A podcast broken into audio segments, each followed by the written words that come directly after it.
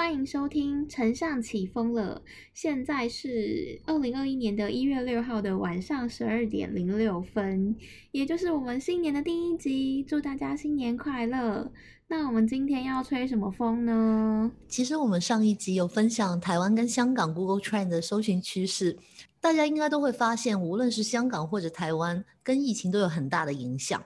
那我想说，今天不然我们来聊聊看，二零二一年。在生活上会有哪一些的趋势？那我们今天这集就开始喽。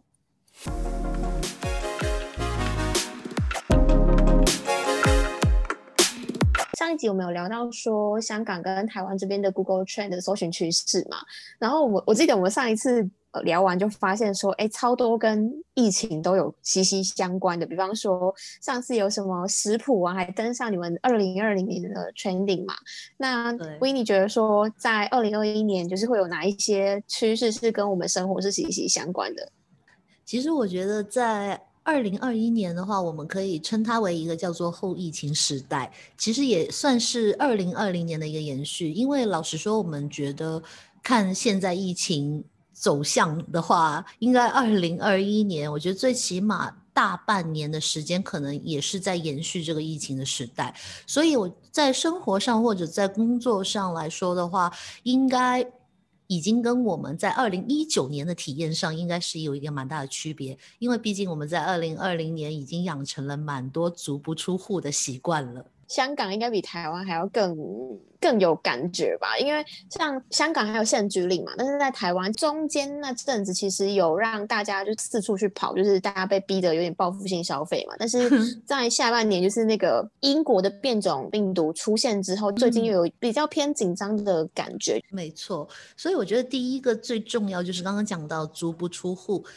一旦足不出户，有什么事情会发生呢？第一个就是衣食住行嘛。那我们看到，其实，在二零二零年，在香港的 Google Trend 上面，为什么会有大蓝的项目叫做关于食品的东西呢？其实这个我觉得跟外送平台它会有直接的关系，或者说是就是自己在家煮食会有直接关系。因为疫情的关系，因为大家都香港有限聚令嘛，你不能去。可能六点后你都不能去餐厅里面吃东西，那很多人其实在家里可能就没有主食的习惯，那他能怎么做呢？那只能用 Uber Eat 或者说 Food Panda 或者 Deliveroo 这些的外卖平台去为他们送上一整天的美食。真的，我觉得政治环境跟行销有很大的影响，跟生活形态有很大的影响。你知道我前阵子无聊，还有顺便去看新加坡的 Google Trend 二零二零。然后我也发现说，新加坡也有 delivery 的那个关键字，它是直接一栏哦。然后它直接一栏就是里面还有什么 bubble tea 的 delivery。然后我想说，哎，它是逐向各个食物，他们会去爬说 bubble tea 的 delivery 或者是什么什么食物的 delivery。所以代表说，其实，在二零二零年，就是只要有限居令让你关在家里的国家的话，这一类型的行为就会大量的爬升。那我觉得像台湾，因为台湾就没有限聚令嘛，所以它就没有外送平台，它就没有出现在 Google Trend 上。但我相信，就是 Food Panda 跟 Uber E 在二零二零年应该也是有蛮大成长，而且应该算是趋于饱和的状态。嗯，对。而且我觉得外送平台这一块的话。也某程度上可以看得到一个城市它的忙碌的程度，因为你想想看，其实因为就是因为你刚刚所说新加坡，我在想到新加坡其实跟香港这个地方可能某程度上也有点像，因为大家都忙碌着去上班，就是忙碌着很多事情，所以很多家庭他未必会自己去买菜然后煮饭吃，所以讲到外送平台这一块的话呢。其实从外送平台这一块的话，我们其实某程度上也会看得到，就是现在在网上面的一些平台类型的东西，它也是我觉得在二零二一年的时候呢，这个趋势会继续延续下去。就包括一些所称之叫做共享经济的东西，也是会在二零二一年继续发光发亮。我觉得还有一个点是，就是从大家点的那个食物的类型啊，你会发现说，因为二零二零年是疫情影响嘛，然后还有我觉得有一些全球化的趋势，就是大家对于健康的意识越来越抬头。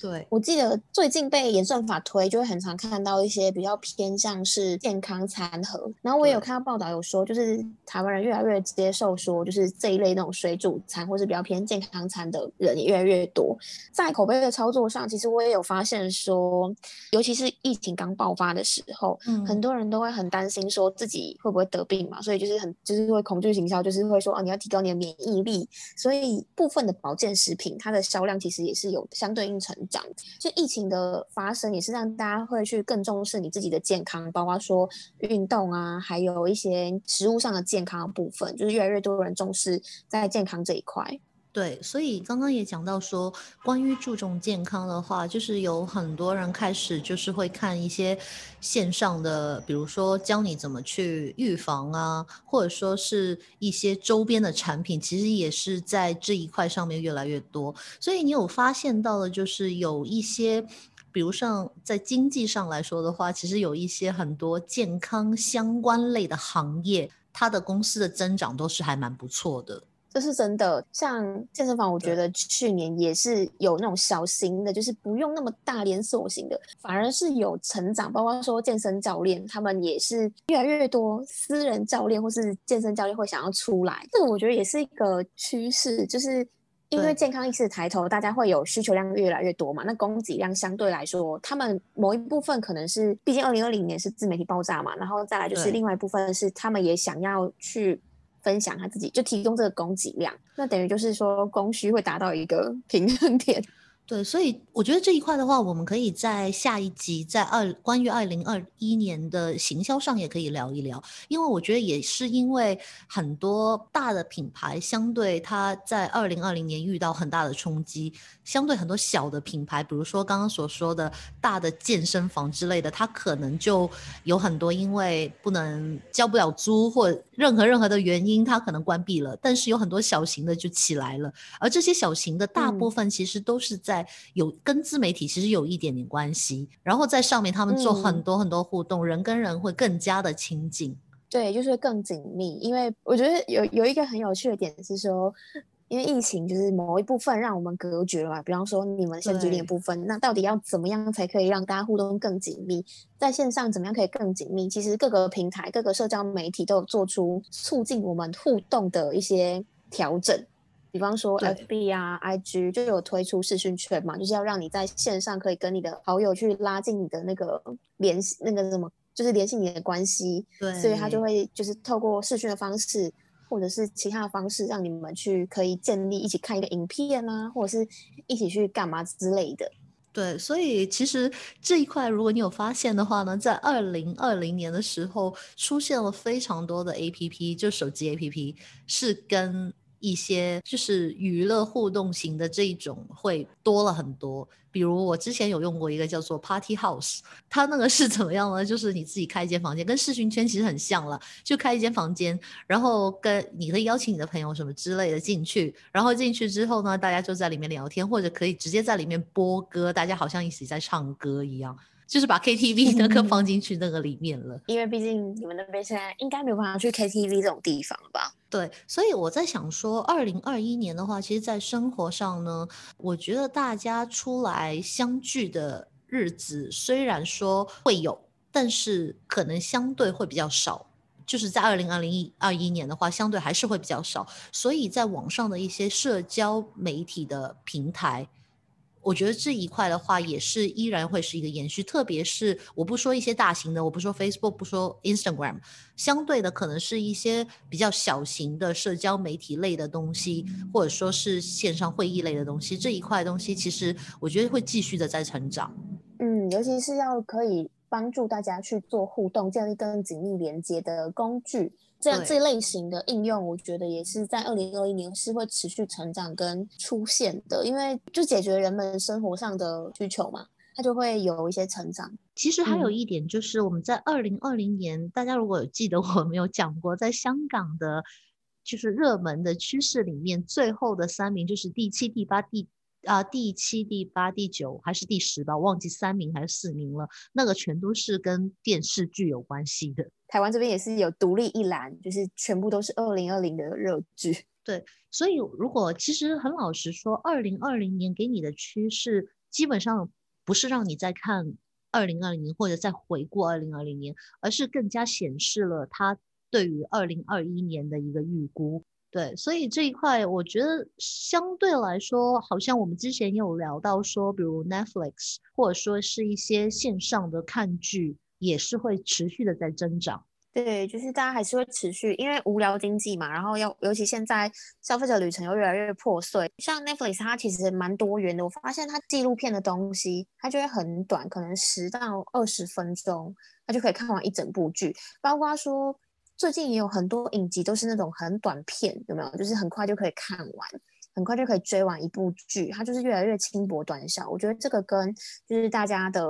嗯观看的状态就是越来越碎片，然后。我觉得这个跟疫情的关系也有很大影响，因为疫情强迫我们被关在家嘛。那你关在家，整天没有遇到人的话，你就可能会无聊。无聊的话，你要干嘛？就是可能追剧、看电影。那看电影的话，你可能就会选择 Netflix 或者是爱奇艺之类的。我不知道你们那边是用什么，反正就是会上去看剧。对，我懂。那你看剧。对啊，看剧有可能就是又会碎碎的嘛，因为你可能也也不一定有那么多时间去追那种乡土剧，一次就要两个小时，然后你又要坐在电视前，不可能嘛，所以就越来越多那种比较偏向单元剧、短剧的方式去呈现。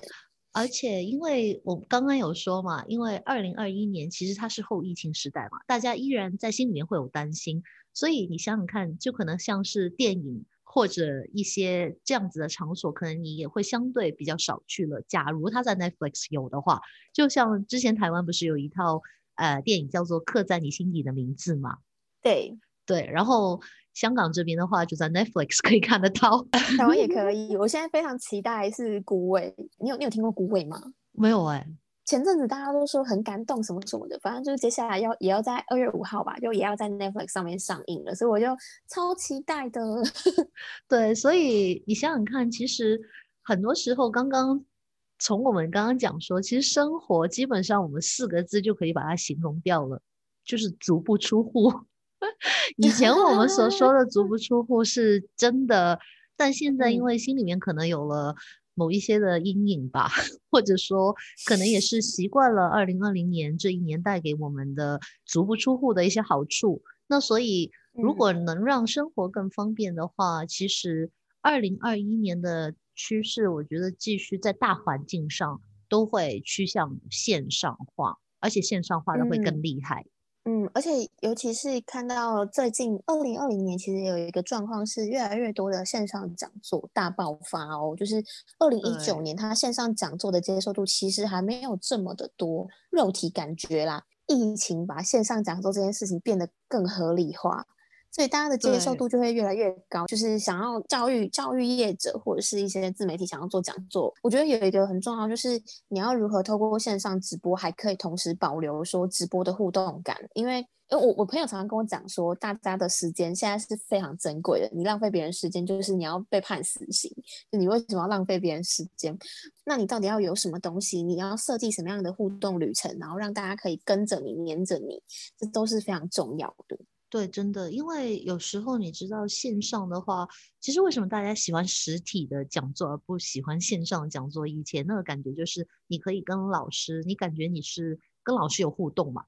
因为在线上的话，呃，这个互动要怎么去做？我觉得这一点的话，真的是需要有点功力，需要好好的去规划，真的。对啊，因为你要抛东西出来啊，不然就是直播就会直播上课就会很像是听 podcast 啊。结果我上的那个课老师就这样讲，他就说，嗯，一般以前老师上课就是把简报丢出来，老师继续讲，那跟听 podcast 有什么两样？然后就想说，天啊，太好笑了吧！其实我发现，就是上次我们在二零二零年，就是我们一直在做二零二零跟二零二一年的一个比较嘛。就是二零二零年的时候，不是，其实我们有看到说，香港其实它的电商上面也有一个很成长的趋势。刚刚所说到，就是无论 podcast 啊、线上课程啊什么的，这一些的话，跟实体来做一个对比的话，我觉得真的是一个所所说温度的关系。但是呢，温度这件事情呢，有时候在线上它是怎么去达到呢？那我觉得二零二一年呢，继续有一个趋势会再继续的往前走。那就是直播的趋势了。其实，在我我自己个人的经验，就是因为我蛮常在 IG 看直播，然后就是买衣服嘛。就是以前其实你知道，香港它很小，就是你下去就你可以可能下去楼下，或者你坐个车大概十二十分钟之类的，你都可以到一个很多衣服或者说很多商场的地方去买东西。所以以前的习惯就是大家喜欢去那里摸得到东西，看得到，然后可以试得到。经过二零二零年，然后现在来到二零二一年的话，其实因为我看到直播，有些直播主他们真的做的非常的好，因为他可能直接不是只让你看衣服哦。他会直接有 model 在那里，而且还不止一个 model，他可能有大中小 size 的 model，就比比如有一个可能是比较呃丰满一点的，有的就比较瘦一点的，然后他直接把衣服穿在身上面让你看，这还没有够哦，他是把衣服穿在身上面，然后告诉你你应该要怎么配搭，因为人就很奇怪，我们人都是很懒的动物嘛。好了，我不说人了，我啦，我自己。好，不要我不要打打倒其他人。为什么我会觉得说我们很懒？就是因为买东西是娱乐，看电影是娱乐，或者说除了工作以外，其他事情上面，如果可以的话，我不想用我的脑子去思考那么多。也就是说，我不希望我去买东西，因为平常我们去实体店的话，有没有店员跟你讲话，你会觉得很烦嘛？就小姐要 要要不要什么帮忙之类，都会觉得说你走开了，我要自己看的，有没有？但是呢，你自己看的时候，你的脑子里面会有很多的斗争，比如说，啊，这件衣服好好看，哎呀，那我可以搭配我的什么东西？你就脑子开始回想你有什么东西，然后你拿进去试的时候，如果刚好那一天你的搭配跟这件衣服很不配的话，你就会犹豫很久。但在线上的时候，现在很很蛮有趣的一件事情就是，他们会直接搭配好给你看。然后除了搭配好之外，还会跟你讲说，其实比如说你家里已经有呃这个样子或这个样子或者这个样子牛仔裤的话呢，你就可以这样配搭它哦。而且你还可以配个什么包包之类的，就是他会整体的告诉你，让你觉得说啊我要买。真的，我觉得这个东西就是直接帮为为你的消费者着想，然后就是假假设这个轮这个人轮廓是怎么样嘛，然后就直接帮你搭配好，就是降降低你的犹豫感，有就是他没有时间让你犹豫，让你去思考说我到底缺不缺这件衣服，他把它营造的很像是哦，我就衣柜就是需要这一件，因为它很百搭，它很万搭，就是它让你没有犹豫。没错，所以这一点其实某程度上我觉得蛮奇妙的。奇妙在哪里呢？因为我们一直在讲温度嘛。有时候如果你线上你设计的好的话，其实线上的温度更能让你自己去代号入座之类的。线下跟线上还有一个差异点是。你看啊，我虽然说线上我们都是，就是假设我们都是走进那间店，因为你线上也是可以选择走进那间店嘛，就是点下去就走进那间店。可是你看线上我们要离开，我们是只要按一个叉就可以离开。但是如果你线下要离开，他可能会有一些像华人就会可能说，哎呀，有点不好意思什么之类的，而且大家对于店员的防备感会超级重。可是直播有一点点，我觉得有一点不太一样，因为它会有点像是内容内容的感觉。它用的内容就是它，你可以学到一些穿搭的技巧，或者是你会跟这个人互动，而不是像传统店员就是要你进去之后，你就会知道说他就是要推销你卖衣服，那种抗拒感会非常强。尤其在二零二零跟二零二一年，大家会越来越排斥这种直接型的贩售感。只要看到有人接叶配，他就会像猎物一样去攻击，说你为什么接叶配没有讲？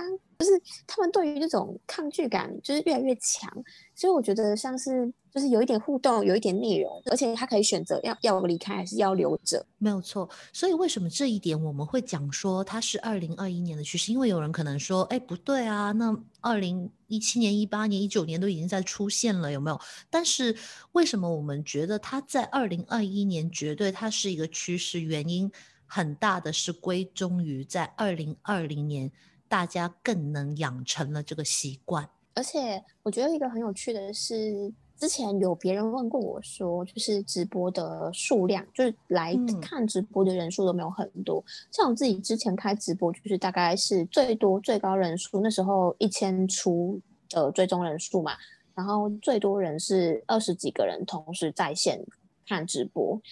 其实我就会想说，虽然说二十几个人，就是可能有些人就觉得，哎，人人数很少。可是我觉得，如果是把它想成是你在一个空间里面，然后这些二十几个人在看你，那这些人从头到尾跟着你的，他其实会有很高度的意愿去购买你你你跟他介绍的东西。而且你其实，在实体上，你也很少人会有二十几个人 同时在一个空间听你讲话。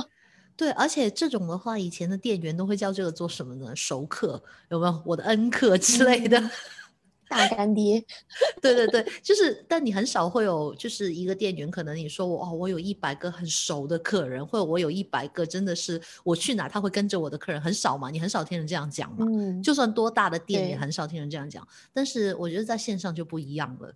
你随时可能说哦，对我有一千个都是很很很死硬的粉丝之类的。嗯，真的，我觉得这个就是品牌，无论是品牌或自媒体的创作者，都是在二零二一年可以去做这个直播的互动尝试。对这一块的话，我觉得我们下一集真的在聊行销的时候，我们可以再聊多一点点的例子去说一说这个事情，因为这个真的的确是蛮重要的。嗯，而且可以聊非常的多，没有错。因为这一块的话，真的无论刚刚所说，对于品牌或者自媒体来说，或者是你是自媒体想成为以后的品牌的话，其实这一块都是非常重要的。嗯，最后我觉得在生活上还有一个比较有趣的是台湾这边啦，因为。今年二零二零年跟二零二一年其实都没有办法飞出国嘛，所以对，然后台湾这边又疫情好像又没有那么严重，所以就是台湾这边的人就会有个状况是说，会把重心就是旅游的重心放在深度旅游，就是台湾的旅游。像我之前去台南，我就问我朋友说，哎，现在台南有什么地方好玩？然后你们平常假日都去哪里？我朋友居然跟我说，我们都在家里，因为现在台南很可怕，台南假日每个地方都是人呢，就是他不知道为什么台南。突然变得那么兴盛，我就想 说，哎，这应该是跟那个有关，因为没办法出国，就可能会尽量就是只要周末，他就可能会往各个县市去跑这样子。其实这个的话，在地旅游的话，我相信香港应该也是很多人可能在二零二零年对于很多的山脉都非常的熟悉了。就是大家 没有啊，因为你不能去人多的地方，有没有？那你唯一可以走的去哪里？你们只能去爬山吗？对，你知道香港还发生过一件事情，就是某一家很大型企业的，就是几个员工，嗯，在 work from home 的时候去。爬山还要打卡放上去，IG 让主管发现了。什么？对，这件事情闹得很大，很很出名的企业啦，而且是 上网搜都可以搜得到。对，那我等下马上去搜寻这个企业，我觉得好好酷哦！我第一次听到这个，你直接打那个二零二呃，因为香港叫行山嘛，就是行走的行啊，行山对，然后就是。对，你可以打行山，然后就是可能是那个你打 work from home 都应该可以找得到。好，我等下马上来找。我真的觉得太太好笑了吧？这个天哪，这知名企业员工是有点是有点愚蠢。对，所以我相信就是可能真的是留在家里太久了吧，就就可能刚刚你所说嘛，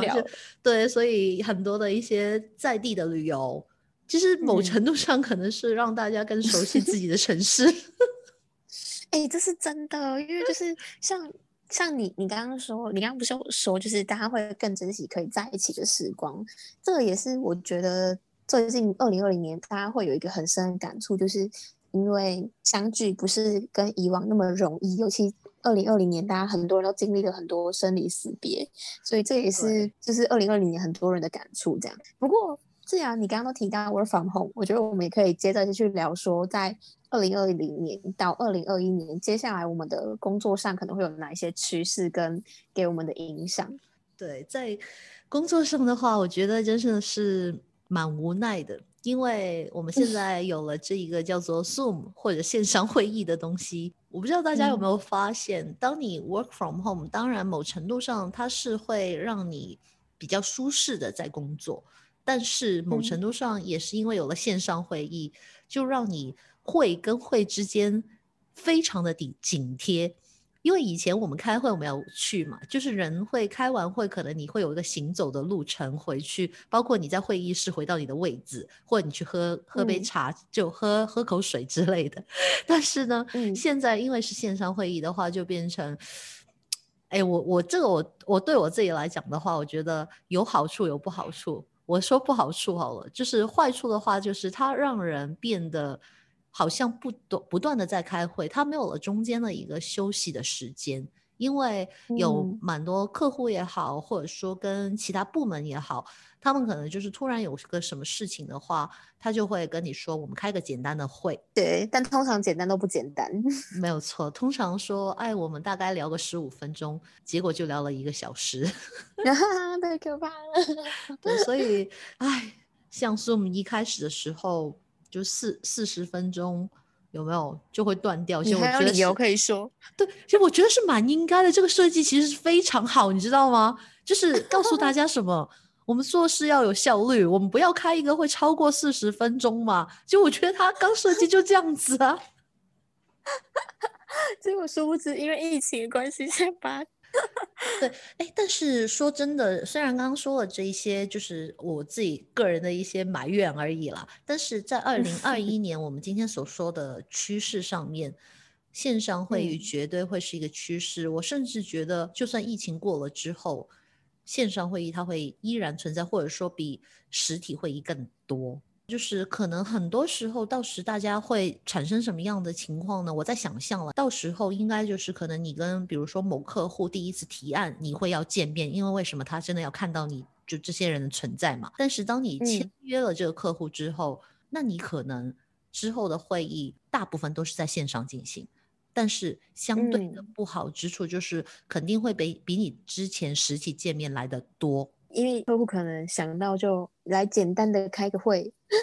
对，因为对他们来说，他会觉得，呃，十五分钟可能他不一定算是一个会嘛，他会觉得我们简单来聊一下里面的内容嘛。但我自己我自己是没有那么严重被打扰，对我来说，我自己是觉得对于会议疫情这个部分是。给我得理啦，因为因为像嗯像客户，他很多都是因为这一次疫情的关系，我们开始用，比方说 Zoom 啊、Web Webex 之类的，那他就会发现说，哎，原来开线上会议这么方便，然后我们其实就省了省，我们其实就省了过去的成本，尤其过去一趟都大概要二十分钟左右，真的还蛮花时间的。对对对。线上会议 OK 之后，他就会说，哎，那以后我们真的就是可以，然后在公司上的话。我们目前是每个礼拜会有一个工作天，就是礼拜三是我们公司 work from home 的工作天。然后我觉得这个，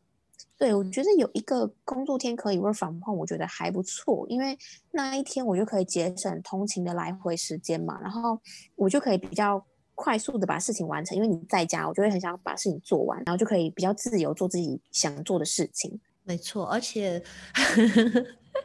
我觉得二零二一年在工作上面的话，其实还有一个趋势。当然，这个工作上面的话，未必是对于个人，而是对于企业而言，就是企业突然之间会发现，可能很多人他都没有必要存在。就是我觉得会有大清洗了。说说真的，因为为什么会有这个讲？其实二零二零年大家已经有发现了，那些大企业它不是会有裁员吗？当然，你可以说它部分的裁员是因为疫情，它没有办法继续经营下去。但是，嗯，同时就是，当它二零二一年可能我们说疫情后时代，它可能有比较好了，你觉得他会把那些人请回来吗？我觉得未必耶，因为我觉得应该是不会。但是相对就是他会知道，诶，当他过了这场疫情之后，他会发现，其实，在工作上原来有很多的岗位都可以被某一些东西去取替取代的话，那这个就是我会觉得，二零二一年在工作或者在一些公司企业方面的话，我觉得也会有一个蛮大的改革。甚至很多一些传统的企业，它会更加也是会线上化，或者甚至有些人手方面，他可能会选择不要。这个我觉得是真的是一个大很大的趋势，因为疫情环境的驱使下，逼迫的企业主不得不去删减成本跟删减人力。他即使可能以前就是放着让冗员吃他东西也没关系，但是今年必须要去好好的去审慎运用你的成本，因为你可能不一定可以活那么久。你像有些企业，他可能就取消年终嘛，或者取消奖金，所有的福利都在缩缩减。这个也是一个另外一个很沉重，但是又可以讲很久的。话题就是你要怎么在职场上、工作上去创造自己的不可取代性，也是在二零二一年是一个非常重要的趋势。对，所以刚刚也所说，为什么在二零二零年或者说二零二一年，我们来看趋势的话，线上课程会越来越多，因为大家有学习的需要，也就是刚刚的延续嘛。刚刚有说，因为有很多人会觉得啊，有很多不足之处，或有些东西他必须可能要去学。那最方便的学习方式就是线上课程。嗯，而且你就是回家回到家就赶快打开一些软体，赶快线上学，赶快线上做笔记。其实这个真的是在二零二零年是一个蛮多人就是真的开始在使用线上的。